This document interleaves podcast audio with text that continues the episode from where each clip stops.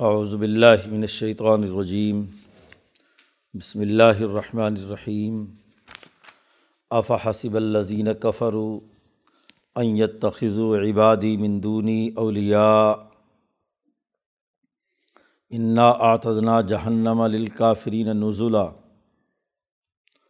قل هل ننبئکم بالاخسرین اعمالا۔ الذین ظل سعیہم فی الحیات الدنیا۔ وہم یہ صبون انہم یحسنون صنع اولئک الذین کفروا بآیات ربہم ولقائہ فحبطت اعمالہم فلا نقیم لہم یوم القیامت وزنا۔ ذالک جزاؤہم جہنم بما کفروا واتخذوا آیاتی و رسلی حضوا ان الدین آمن و عامل الصالحات کانت لہم جنات الفردوسی نزولہ خالدین فیحہ لا يبغون عنہا حولا قلو کان البحر مداد الکلمات ربی لنفد البحر قبل ان تنفد کلمات ربی ولو جئنا بمثله مددا قل انما ان بشرم مثلکم یوحا الیہ انما الہکم الہ واحد فمن کان یرجو لقاء ربه فلیعمل عملا صالحا ولا یشرک بعبادت ربه احدا صدق اللہ العظیم یہ صورت کہف کا آخری رقوع ہے صورت کا اختتام ہو رہا ہے اور اس میں جو بنیادی چار واقعات بیان کیے گئے ہیں، ان کا آخری نتیجہ اس آخری رقوع میں بیان کیا جا رہا ہے۔ یہ کتاب مقدس اپنے بندے پر ہم نے نازل کی تھی۔ آغاز اسی سے ہوا تھا کہ سب تعریفیں اسی اللہ کی ہیں جس نے یہ کتاب اپنے بندے پر نازل کی ہے۔ اس میں کسی قسم کی کوئی کجی نہیں ہے۔ اور یہ انسانی زندگی میں ایک بہتر نظام قائم کرنے کے لیے آئی ہے۔ انسانی زندگی کا بین الاقوامی نظام قائم کرنے کے لیے ضروری ہے کہ حنیفی تحریک کے انبیاء جو بنی اسرائیل اور بنی اسماعیل پر مشتمل ہیں اور صابئین کے انبیاء جو دوسرے راستے سے علوم حاصل کر کے دنیا میں حقائق اور سچائی کا نظام قائم کرنے والے ہیں۔ ان کے درمیان باہمی ملاپ ہونا چاہیے۔ علم جس راستے سے بھی حاصل کیا جائے۔ بنیادی مقصد اور ہدف خدا پرستی اور انسان دوستی ہے۔ اللہ کے ساتھ سچا تعلق ہے۔ ظلم و ستم کا نظام ختم کرنا ہے۔ عدل و انصاف قائم کرنا ہے۔ جیسا کہ ان چاروں واقعات میں ان کے حاملین نے کیا ہے۔ چاہے وہ اصحاب کہف ہوں، انہوں نے اپنے اعلیٰ نظریے کے لیے واضح طور پر اللہ سے دعا مانگی کہ ہے علّہ من امرینا رشدہ ہمارے اس معاملے میں ہمارے لیے رشد و ہدایت کا راستہ، عدل و انصاف کا راستہ ہمارے لیے قائم کر دے۔ خواہ و اصحاب جو جنتین ہیں، باغ والے ہیں، ان کا جو تذکرہ قرآن حکیم نے کیا ہے، تو وہ کمزور اور غریب آدمی جس کے مال بھی اور اولاد بھی کم ہے وہ سچائی اور عدل کی دعوت دیتا ہے، اس جاگیردار اور مالدار باغبان کو کہ جو تکبر اور غرور کا ایک کا اظہار کر رہا ہے۔ اسی طرح حضرت خضر علیہ السلام کے واقعے میں ظلم کی مختلف نوعیتیں دونوں علموں کے تناظر میں بیان کی گئی ہیں کہ ظلم اور عدل بنیادی طور پر کیا ہے اور ایک رہنما کے لیے کن امور کو پیش نظر رکھنا ہے۔ اسی طریقے سے ذوالقرنین نے مشرق و مغرب اور شمال کے تمام علاقوں میں گھوم کر عدل و انصاف کا فریرا لہرایا اور لوگوں کی تکلیف اور مصیبتوں کو دور کرنے کے لیے انہوں نے اپنی حکمرانی کو استعمال کیا۔ چاروں واقعات الگ ترتیب، پارٹی سازی کے نظریے سے، غاروں میں گھسنے سے لے کر اور ذوالقرنین کی حکمرانی تک۔ سوسائٹی کے ارتفاقات اور ارتقاء اور ترقی کے یہ چار مراحل چار واقعات کے ضمن میں بیان کرنے کے بعد اب اس صورت کا اختتام ہو رہا ہے۔ ان دونوں راستوں میں دونوں علم کے جو طریقے دنیا میں رہے ہیں، ان کے جو الاظم لوگ گزرے ہیں، ہر جگہ خرابی یہ پیدا ہوئی کہ ان الاظم لوگوں کو ہی لوگوں نے بسا اوقات خدا کا شریک ٹھہرا لیا۔ یہودیوں اور نسرانیوں میں عزیر اور عیسیٰ علیہ السلام حالانکہ وہ دنیا میں اس تحریک کی بنیاد پر انسانیت کے لیے ترقی کا ایک پروگرام لے کر آئے تھے۔ لیکن بعد والوں نے ان کی اندھی عقیدت میں ان کو خدا کے درجے پر پہنچا کر اللہ کے مقابلے میں لا کھڑا کیا۔ اور یہی حال صابئین کا ہوا کہ ان کے یہاں بھی ان کے الاظم لوگوں نے، ان کے اوتاروں نے جو ان کے لیے بہتر نظام بنائے تھے، تو ان کے بعد اپنے ان اوتاروں کو ہی خدا بنا لیا۔ رام چندر جی کو خدا بنا لیا، کرشن جی مہاراج کو خدا بنا لیا، زرتشت کی پوجا کرنا شروع کر دی، وغیرہ وغیرہ۔ تو جو عمل اسرائیلی تحریک کے اندر یہودیوں اور عیسائیوں نے اختیار کیا کہ ان کے نااہل وارثوں نے سچے امبیا علیہم السلام کو اس طریقے سے پیش کیا کہ جو گیا کہ خدا کے مقابلے میں وہ آ گئے۔ اور یہی کام صابئین نے کیا ہے۔ اس پر قرآن حکیم آخر میں بات کر رہا ہے اف حسیب اللہ دین کفرو کیا کافر لوگوں نے جو اللہ کے منکر ہیں، انہوں نے یہ گمان کر لیا ہے کہ ایت تخد و عبادی مندونی اولیا کہ وہ میرے ہی بندوں کو میرے مقابلے میں اپنا دوست اور اولیا بنا لے بندے میرے عیسیٰ علیہ السلام، عزیر علیہ السلام، اور ایسے ہی وہ جو صابئین میں برحق انبیاء آئے ہیں، جن کو میں نے ان قوموں کی ہدایت کے لیے بھیجا تھا۔ میرے ہی ان بندوں کو انہوں نے میرے مقابلے پر اپنا یار اور دوست بنا لیا ہے، اولیاء بنا لیا ہے کہ اب ان کی حکمرانی ہے۔ گویا کہ اللہ کی ولایت اور حکمرانی چھوڑ کر ہاں جی ان کی حکمرانی کا یہ اعلان کر رہے ہیں۔ تو یہ بہت ہاں جی خرابی کی بات ہے۔ یاد رکھو، انا آتنا جہنم الکافرین نزولہ ہم نے جو ان حقائق کا انکار کرنے والے ہیں سچائی سے دور بھاگنے والے ہیں، ان کے لیے جہنم بطور مہمانی کے تیار کی ہوئی ہے۔ نزل عربی میں کہتے ہیں کہ جب آدمی کسی جگہ پر مہمان جاتا ہے تو آتے ہی سب سے پہلے جو پانی اور ہاں جی ابتدائی فواقحات پھل، فروٹ رکھا جاتا ہے، اس کو عربی میں کہتے ہیں نزل۔ ایک ہوتا ہے کھانا یا اس کے بعد اس کا مستقل قیام اور اس کی باقی ضروریات، یہ بعد کا مرحلہ ہے۔ پہلے مرحلے پہ نزل اس مہمانی کو کہتے ہیں۔ یہاں قرآن حکیم نے جہنم کے حوالے سے بھی کافروں کے لیے نزل کا لفظ استعمال کیا ہے۔ اور آگے آ رہی آیت کہ جو مومنین اور عمل صالح کرنے والے ہیں، ان کے لیے کہا جنات الفردوسی نزلہ کہ جنت الفردوس جو ہے وہ ان کی مہمانی ہوگی۔ جنت بھی ابتدائی مہمانی ہے، یہ کوئی آخری مقام نہیں ہے۔ اور خاص طور پر مقربین بارگاہ الہی کے لیے تو وہ تو ابتدائی ان کو ہاں جی فریش کرنے کے لیے ہے۔ جب وہ فریش ہو جائیں گے تو پھر اگلا مرحلہ ان کا شروع ہونا ہے۔ ایسے ہی جہنمیوں کا بھی اگلا مرحلہ، جہنم کی تہ تک پہنچنا اور جہنم کے ہاں جی ابتدائی امور سے نمٹ کر جس کو کہا اسفل من النار، جہنم کے نچلے طبقے کے اندر پہنچانا، یہ بھی ہم نے ان کے لیے کیا ہے، تیار کر رکھا ہے۔ اب یہاں جیسے عبادی کے اندر یہود و نصارہ نے جو حضرت عیسیٰ اور عزیر کو بنایا تھا وہ بھی شامل ہے اور جو صائبین کے انبیاء ہیں وہ بھی شامل ہیں اور ان کا طریقۂ کار یہی ہے۔ بالخصوص صائبین میں تو یہ مرض بہت زیادہ رہا ہے کہ وہ ذرا سا کوئی کرامت دکھائے، کوئی اوتار ہو، کوئی اللہ کا پیغام لے کر آئے تو اس کو تو خدا بنانے میں کوئی دیر نہیں لگاتے۔ اس لیے ہندوؤں کے بے شمار خدا دیوی دیوتا جو خدائی روپ دھار چکے ہیں۔ تو جہاں زیادہ خرابی رہی کہ بندے وہ اللہ کے تھے نیک، جیسا کہ شاہ صاحب نے فرمایا کہ لات و منات اور رضا مکہ اور حرم کے اندر وہ سب نیک بندے تھے۔ بعد میں ان کی کیا ہے، تصویریں بنا کر ان کو پوجنا شروع کر دیا۔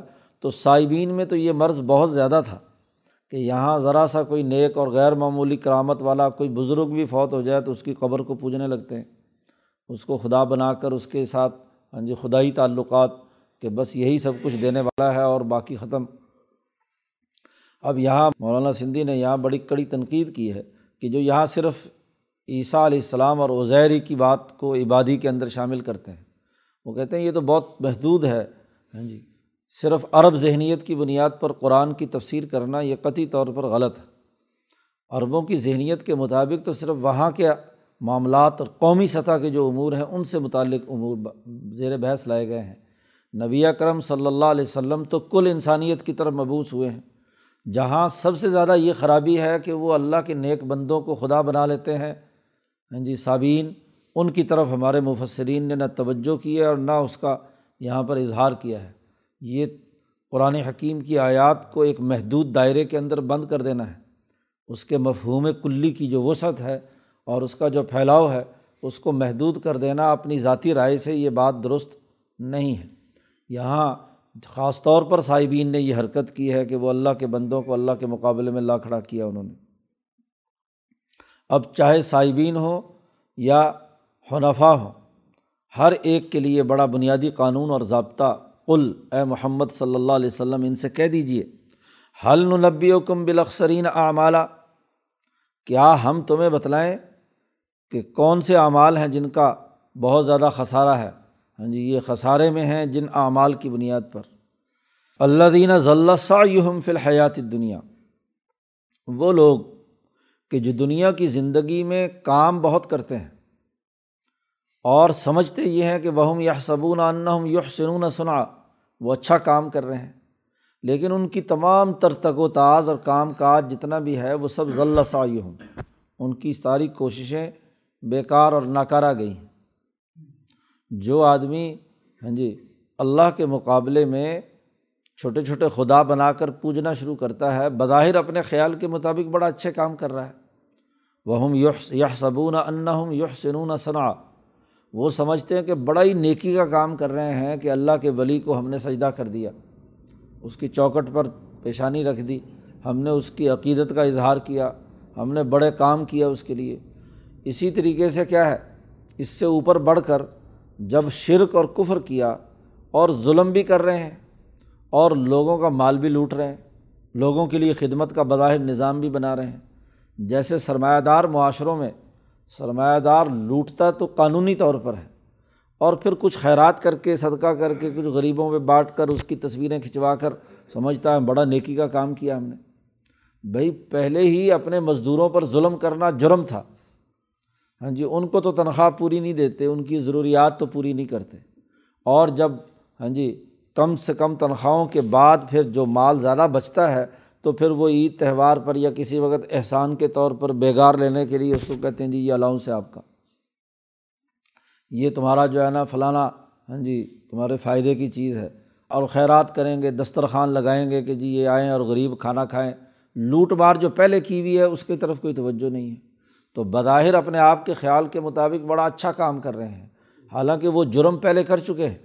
تو ذلّہ سا یہم فی الحیات دنیا وہ ہم یہ صبون انّم یہ سنونا کام آدمی غلط کر رہا ہو اور اس غلط کام کو آدمی اچھا سمجھے، اس کی کبھی اصلاح نہیں ہو سکتی۔ جی اسی لیے جو آدمی سنت کے خلاف یا شریعت کے خلاف کام کرے اور اس کو ہاں جی سنت سمجھ کر کرے، تو وہ کبھی بھی کیا ہے، اس کی اصلاح نہیں ہو سکتی۔ اسی لیے جو بدعت اختیار کرتے ہیں تو وہ بدعت کو اچھا سمجھ کر کر رہے ہوتے ہیں۔ جب اچھا سمجھ کر کر رہے ہوتے تو کبھی بھی ان کا علاج، کیونکہ ایک آدمی برائی کو برائی سمجھ کر کر رہا ہے تو کبھی نہ کبھی اس کو توفیق ہوتی ہے کہ وہ اس برائی کو چھوڑ دے۔ ضمیر میں کم از کم احساس تو ہوتا ہے کہ بھائی کبھی میں غلط کام کر رہا ہوں۔ لیکن کام غلط کر رہا ہو اور سمجھ رہا ہو کہ وہ اچھا کام کر رہا ہے، اس سے زیادہ ناکارہ اور کون آدمی ہوگا؟ برے عمل والا کو تو اپنے خسارے کا پتہ ہے۔ ہاں جی۔ اور جو آدمی اچھا سمجھ کر برا عمل کر رہا ہو تو اس سے بڑا گمراہ کون ہو سکتا ہے؟ اس کے زیادہ بڑا خسارے والا کون ہو سکتا ہے؟ تو اللہ پاک نے کہا ننب حکم بالاخسرین اعمالہ ہم بتلاتے ہیں تمہیں کہ تمہارے اعمال کا خسارہ اصل میں کیا ہے۔ تم تو نیکی سمجھ کر یہ کام کر رہے ہو، لیکن یہ نیکی نہیں ہے، یہ تو اصل میں خرابی ہے۔ تو انہیں لوگوں کے بارے میں اللہ پاک کہتے ہیں کہ ہم تمہیں بتلاتے ہیں کہ جن کی کوششیں دنیا کی زندگی کی تمام کوششیں ختم ہو گئی۔ کیونکہ دنیا کی چار دن کی زندگی ہے، مفادات اٹھائے تم نے، تو یہ تو تمہاری روح کے ساتھ ہاں جی مثبت طور پر وابستہ نہیں ہوئی۔ جب مثبت طور پر وابستہ نہیں ہوئی تو اس کا انعام کیا ملے گا؟ جی اس کے آگے نتائج کیا نکلیں گے؟ اصل بات یہی ہے کہ اولاک الدین کفروب آیات ربہم۔ یہ وہی لوگ ہیں جو اپنی عرب کی آیات کا انکار کرتے ہیں۔ دنیا میں جو اس نے احکامات، آیات رب نازل ہوئی ہیں، عدل کی، امن کی، انصاف کی، توحید کی، اللہ سے وابستگی کی، یہ اس کا انکار کرتے ہیں۔ اور نہ صرف دنیا کے ان تمام اعمال اور احکام پر عمل نہیں کرنا چاہتے، بلکہ لقاء ہی اللہ سے ملاقات اور آخرت کا بھی یہ انکار کرتے ہیں۔ تو جن کے پیش نظر دنیا کے اندر ہاں جی اللہ کے احکامات کی پیروی نہیں ہے اور آخرت میں اس سے ملنے کے بارے میں اس کے وہ منکر ہیں۔ تو فحابطت اعمال ان کے اعمال تو ضائع ہو گئے۔ وہ اعمال تو دنیا کی لذت تھی، اٹھائی اور فنا ہو گئی۔ اب موت کے بعد وہ تو روح کے ساتھ گئے نہیں۔ اچھے سے اچھا عمل بھی ہو۔ جی وہ تو دنیا کا فائدہ اٹھایا اور ختم ہو گیا۔ اب جب عمل سارے کے سارے ضائع ہو گئے تو فلاں نقیم الحم یوم القیامت وزنا۔ ہم قیامت کے دن ان کی اعمال کا وزن ہی نہیں کریں گے۔ بھائی وزن تو وہ ہوگا کہ جو ہاں جی ساتھ شامل ہو۔ جب ان کی روح کے ساتھ وہ مفادات اور دنیا کی لذتیں اور اعمال جڑے ہوئے نہیں ہیں، تو ان کا وزن کیا ہوگا؟ جی وزن ہی نہیں ہوگا تو اچھے برے کا کیا پتہ چلے گا؟ ہاں جی صحیح طریقے سے اس کے وزن کے نتائج جو ہیں وہ ان کے سامنے نہیں آئیں گے۔ ان کا بدلہ تو دنیا میں ہی فیصلہ ہو چکا کہ ظال کا جزا اہم جہنم بما کا فرو ان کے لیے تو جہنم کا بدلہ ہے، اس وجہ سے کہ انہوں نے آیات رب کا انکار کیا تھا اور اللہ سے ملاقات کا انکار کیا تھا۔ و تخذو آیاتی و رسولی حضوا اور انہوں نے میری آیات اور میرے رسولوں کا مذاق اڑایا تھا۔ آیات کا انکار کیا، جو بھی نبی آیا ہے، وہ کوئی نہ کوئی نشانی لے کر آیا ہے، معجزات ہیں اس کے۔ ہاں جی اس پر کوئی احکامات آئے ہیں، چاہے وہ کتب سابقہ کی صورت میں ہوں یا اس پر نیا کوئی پیغام آیا ہو، تو تمام انبیاء ان آیات کو لے کر آئے ہیں، تو جو ان آیات کا مذاق اڑایا اور میرے رسولوں کو کا میں مذاق اڑایا کہ ان کے استحضاء کرتے رہے یہ لوگ۔ تو جہاں بھی دنیا میں انبیاء آئے، تو وہاں کے لوگوں نے، ان امبیا کا، اس زمانے کے لوگوں نے انکار کیا۔ جی اور اس سے بڑا اور مذاق کیا ہوگا؟ کہ وہ نبی کہتا ہے، میں اللہ کا بندہ ہوں اور رسول ہوں، اور پھر اس نبی کو ہی کیا کہا جائے کہ تو خدا ہے۔ جی اللہ کے مقابلے میں اس سے بڑا استحضاء اور کیا ہوگا؟ کسی کے مرتبے کو گھٹانا یا کسی کے مرتبے کو بڑھا دینا، یہ دونوں مذاق ہیں۔ یہ دونوں استحضاء کی بات ہے۔ ایک بیچارہ چھوٹے سے عہدے کا آدمی ہو اور اس کو کہا، نہیں جی آپ تو وزیر اعظم ہیں۔ تو مذاق نہیں تو اور کیا ہے؟ توہین ہے اس کی۔ اور اگر کسی عہدے پر ہو اور اس کو کہو کہ تو تو کچھ بھی نہیں ہے، تو یہ بھی کیا ہے؟ یہ دوسری طرح کا استحضاء ہے۔ تو رسولوں کے ساتھ افراد و تفریح اور کتاب جو ان پر احکامات اور آیات آئے ہیں، ان میں جو مذاق اور افراد و تفریح انہوں نے پیدا کی ہے، اس کے نتیجے میں جزا اہم جہنم۔ ان کے لیے کیا ہے؟ جہنم کا بدلہ ہے اور جہنم تو ابھی پہلا ابتدائی نزل ہے۔ ہاں جی اس کے بعد آگے کیا حشر ہونا ہے؟ ہاں جی اس کے اندر مزید ان کو کیا سختیاں بھگتنی ہیں وہ اگلے مراحل ہیں۔ اور یہ قانون اور ضابطہ بتلا دیا، پورے صورت کے واقعات بیان کر کے وہ لوگ جو ان حقائق کا انکار کر رہے ہیں۔ دوسری طرف، ان اللہ دینہ آمن و عامل الصالحات، لیکن اس کے مقابلے میں وہ لوگ جو ایمان لائے، اللہ پر انہوں نے پورا پختہ یقین رکھا اور وہ عامل الصالحاتی اور اچھے عمل بھی کیے۔ جو ایمان و یقین تھا جن آیات و احکامات پر، ان پر صحیح طریقے سے دیانت داری کے ساتھ انہوں نے عمل بھی کیا، تو کانت لہم جنات الفردوسی نزولہ ان کے لیے جنت کی مہمانی ہے۔ ہمیشہ ہمیشہ کی جنت ہاں جی ٹھنڈی چھاؤں کے باغ کی مہمانی حضرت نے ترجمہ کیا کہ جنات الفردوسی نزولہ تو یہ یہ بھی مہمانی ہے۔ اس لیے اولیاء اللہ اور بزرگ کہتے ہیں کہ یہاں جنت تو ابھی ابتدائی مہمانی ہے۔ جی جنات الفردوس، بلکہ جنت الفردوس بھی ابھی تو مہمانی ہے۔ اس لیے جب جنت کا ہاں جی آخری مرحلہ تمام نعمتیں دینے کے بعد اللہ تعالیٰ بندوں سے کہے گا، جنتیوں سے، جیسا کہ حدیث میں آتا ہے کہ مشق کے ٹیلوں پر بیٹھے ہوئے ہوں گے اور چاند کی چاندنی کی طرح تجلیات الہیہ ان کی طرف متوجہ ہوں گی تو اللہ میاں پوچھے گا بھی اور کچھ چاہیے؟ کہیں گے اللہ میاں سب کچھ تو ہو گیا۔ ہر چیز، ہر نعمت، ہر دنیا، کوئی بھی ایسی چیز نہیں ہے جو ہمیں نہ ملی ہو، وہ ہمارے پاس موجود ہے اور کیا ہو سکتا ہے؟ لمحہ فرمائیں گے کہ اور دیکھ لو، سوچ لو۔ تو جو تو اعلیٰ درجے کے لوگ ہوں گے ہاں جی تو ان کو تو اندازہ ہوگا۔ اور دوسرے لوگ کہیں گے کہ بس جتنا ہو چکا تھا، ہو چکا، اب ہمیں بہت خوش ہیں اس پر۔ لمیہ نے کہا کہ اب میں رضوان، اپنا رضوان تمہیں دکھاتا ہوں۔ تو خود اللہ کی جو تجلی اعظم ہے اپنی ذات کا مشاہدہ۔ ہاں جی رعیت رب العالمین، جس کو شاہ صاحب نے کہا ہے تو یہ رعیت رب العالمین۔ اور جب ذات باری تعلیٰ کی رویت حاصل کریں گے تو وہ باقی تمام جنتوں کی نعمتوں سے بھی بہت ہی کیا ہے۔ ہاں جی بالا تر ہوگی، وہ سب بھول جائیں گے، حقیر سمجھیں گے کہ یہ تو ابھی کچھ بھی نہیں ہوا تھا پہلے۔ تو یہ جنت تو ابھی مہمانی ہے، تیاری ہے رویت رب العالمین کے لیے۔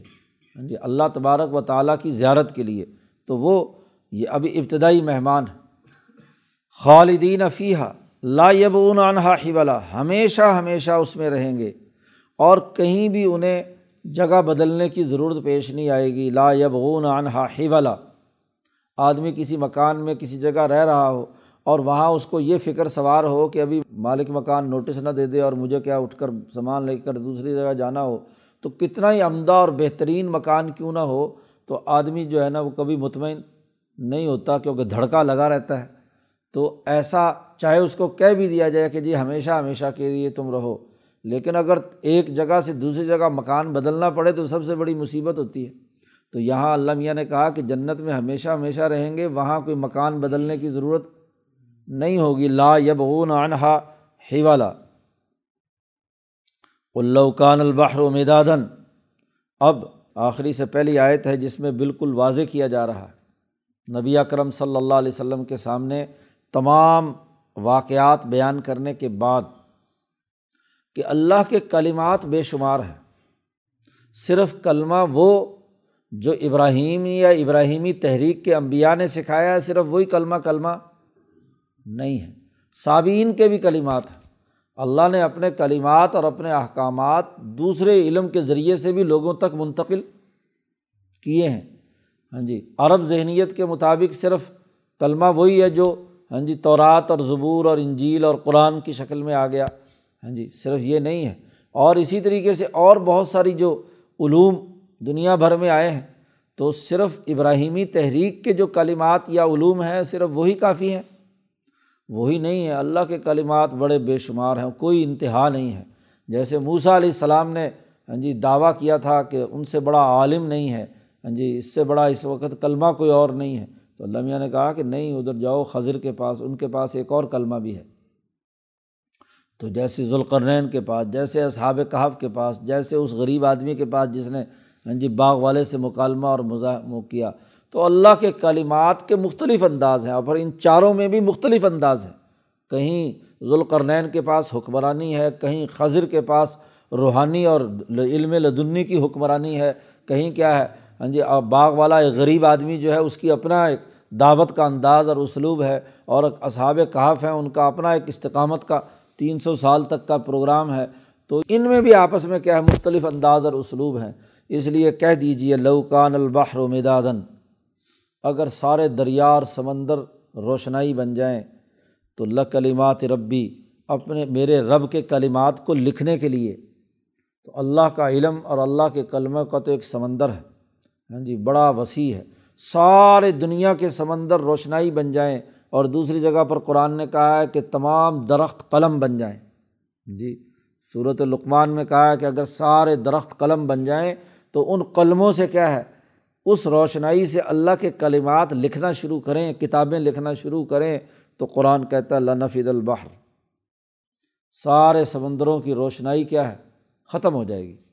قبل تنفد کلیمات ربی میرے رب کے کلمے ہاں جی وہ لکھنا بند نہیں ہوں گے، باقی ہوں گے کہ سارے سمندروں کی روشنائی اور سارے درخت قلم بن کر گھس جائیں، ختم ہو جائیں، تب بھی۔ بلکہ اللہ نے آگے کہا بلو جنا بھی مسلی ہی مادادا یہ دنیا میں جتنے سمندر ہیں، اس جیسے ڈبل سمندر بن جائیں۔ جی تین چوتھائی جو ہے، وہ کیا سمندر ہے۔ ایک چوتھائی جو ہے، صرف زمین ہے۔ تو تین چوتھائی یہ سمندر، یہ بھی ڈبل، ٹربل ممسلی جتنے مرضی ملٹی پلائی کر سکتے ہو۔ کر لو۔ اور ان سارے سمندروں سے کوئی لکھنا شروع کرے، کوئی فرشتہ، کوئی جن، کوئی انسان میرے رب کے کلمات تو رب کے کلمات باقی رہیں گے، تمہارے سمندر ختم ہو جائیں گے، تمہارے قلم گھس جائیں گے۔ ولا جنا بھی مسل ہی مادہ تو اللہ کے کلمات تو اتنے وسیع ہیں، یہ کائنات بڑی متنوع ہے۔ یہ تصور کرنا کہ کسی بھی قوم، خاص طور پر اس قوم کی اپنی شناخت ہو کہ یہ بالکل جاہل ہیں، بالکل احمق ہیں، بالکل کافر ہیں، بالکل مشرق ہیں، بالکل ان کے یہاں کوئی ٹکے کا علم نہیں ہے۔ بس جو بھی کچھ علم ہے وہ عرب کے فاران سے اٹھا اور اس کے علاوہ اور کوئی دنیا میں کچھ نہیں ہے۔ یہ ذہنیت بڑی خطرناک ہے، غلط ہے۔ نبی اکرم صلی اللہ علیہ وسلم سے کہا جا رہا ہے کہ اللہ کے کلمات تو بڑے بے شمار ہیں۔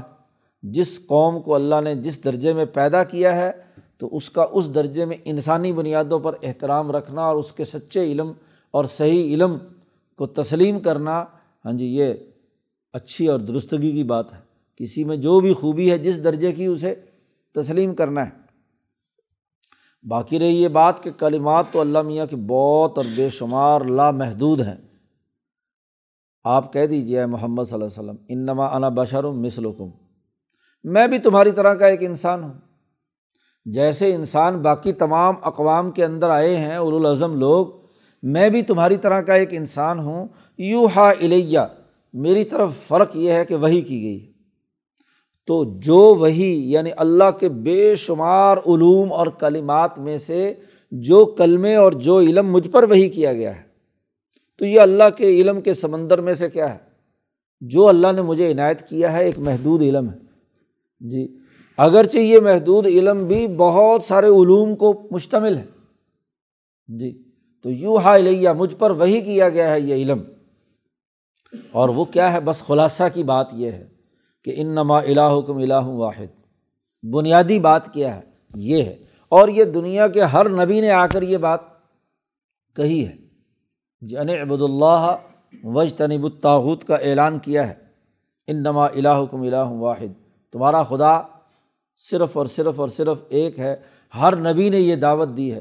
باقی اس کی تفصیلات، ہر قوم کی نفسیات، ان کے مزاج، ان کی فطرت کے مطابق ان کو اس بات کی بنیاد پر نظام قائم کرنے کی دعوت اور اس کا نظام قائم کرنے کی جد وجہد امبیا نے کی ہے۔ اس لیے امام شاہ ولی اللہ فرماتے ہیں کہ ان نبوت و منتحت الفطرہ، نبوت جو ہے وہ فطرت کے ماتحت ہے۔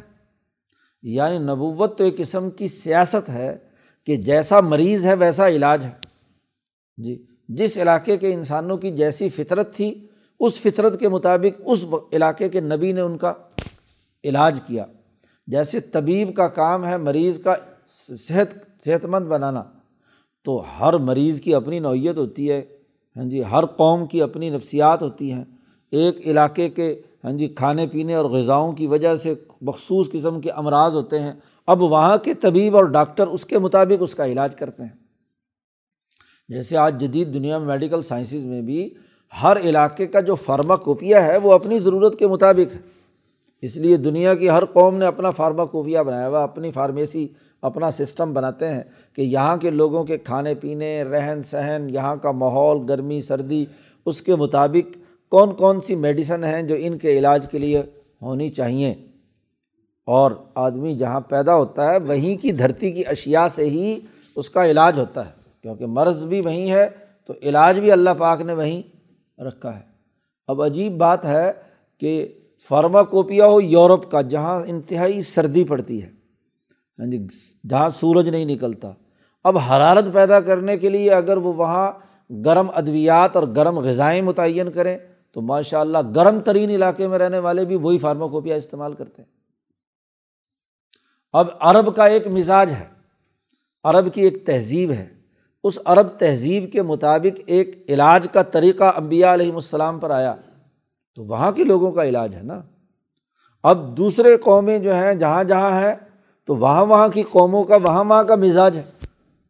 تو وہاں بھی خدا پرستی اور انسان دوستی کی احساس پر ان کا علاج، ان کے مزاج کے مطابق کیا جائے گا۔ تو وہ علاج وہاں کے علاقے کی ضروریات اور تقاضوں کے مطابق ہوگا۔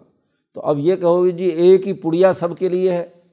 تو یہ بات درست نہیں ہے۔ جو بنیادی اثاثی اصول ہیں عبادات کا طریقہ ہے، نماز ہے، روزہ ہے، حج ہے، زکوٰۃ ہے یعنی جی یہ تمام اعمال ہیں جو انسانیت کے اجتماعی ہیں۔ تو یہ تو سب جگہ پر ہوں گے۔ باقی رہا ارتفاقات کا نظام، قومی سسٹم، عدالتی نظام، معاشی سسٹم، تو وہ ہر جگہ کی ضروریات اور ان کے تقاضوں کے مطابق ہی وجود میں لایا جاتا ہے۔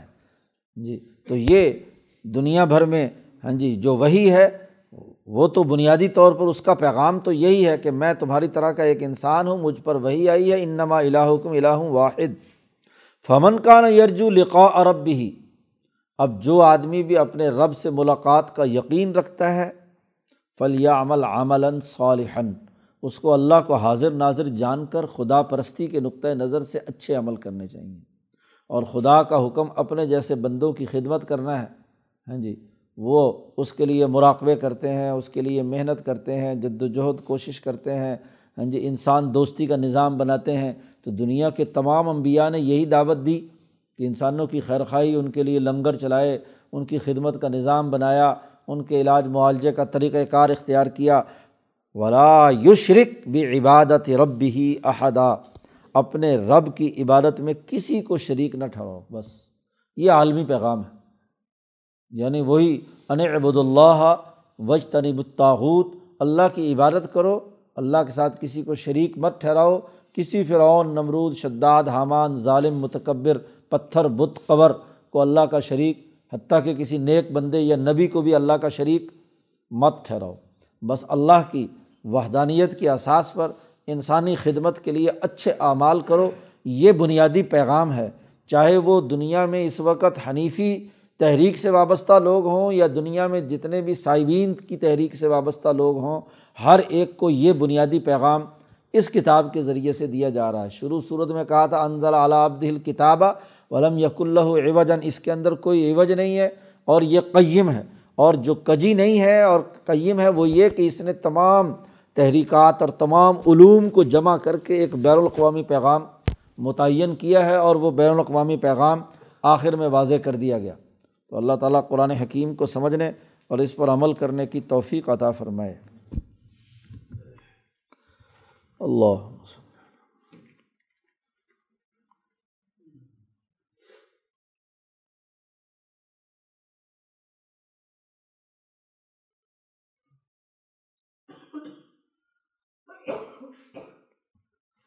اجمعین